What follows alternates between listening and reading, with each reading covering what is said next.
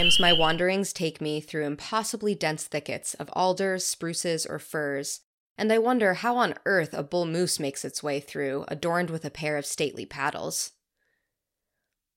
Welcome to the Nature of Phenology, where we share the cycles and seasons of the outdoors. I'm your host, Hazel Stark. If you're having a tough time, head outside. We know this from experience, of course, but I do love when scientific research helps us to understand why. Just 20 minutes in green spaces lowers our heart rate, blood pressure, and even cortisol, the stress hormone. Outdoor time also offers perspective. After an hour and a half outdoors around plants and wildlife, we stop worrying about the little things and once again are reminded of the big interconnected world and our part in it. That is, unless you're attempting to make your way through an alder thicket. Now, I haven't read anything peer reviewed about whether alder thickets really do raise your levels of cortisol rather than lower them, like surrounding green spaces do, but anecdotally, it must be true. But now is the time to go appreciate your local alder thicket because a gentle shake of their branches will cause fairy dust, I mean pollen, to scatter gracefully into the wind. We have a couple of species of alder in Maine, including speckled alder and green alder, but today I'll be covering them as a group because their characteristics overlap considerably. Alders are native shrubs in the birch family, Betulaceae.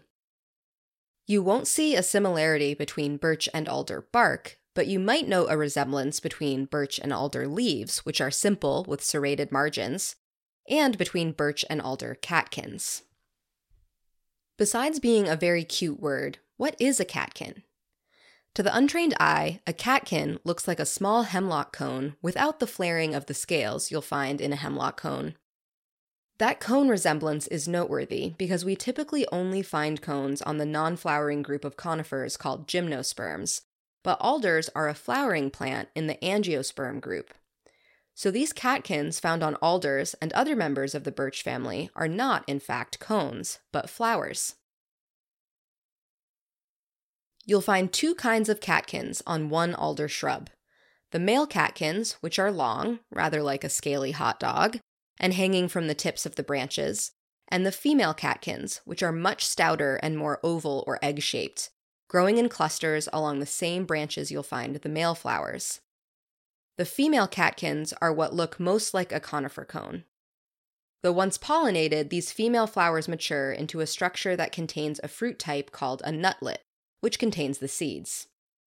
Now is the time that those male catkins are beginning to shed pollen, and just a gentle flick or breeze will set those minuscule grains flying with the goal of landing on a female catkin.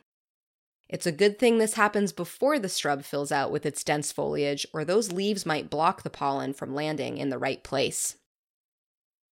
It's easiest to identify an alder shrub before it has all its leaves, due to the presence of these distinct male and female catkins, and based on its growth habit.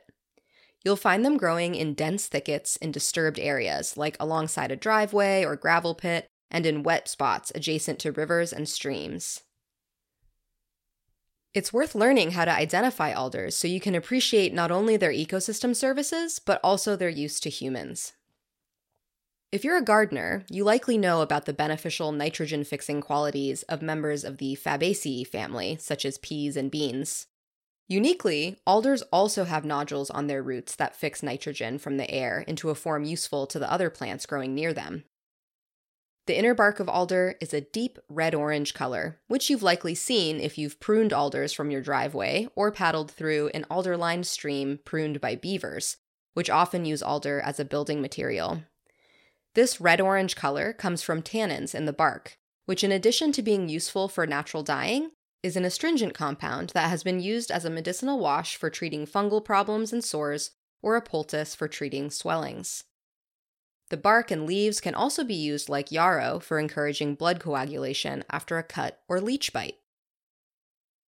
So, while making your way through a dense alder thicket may seem a stressful, if not impossible, task, these native shrubs offer so much to us and the ecosystems in which we live.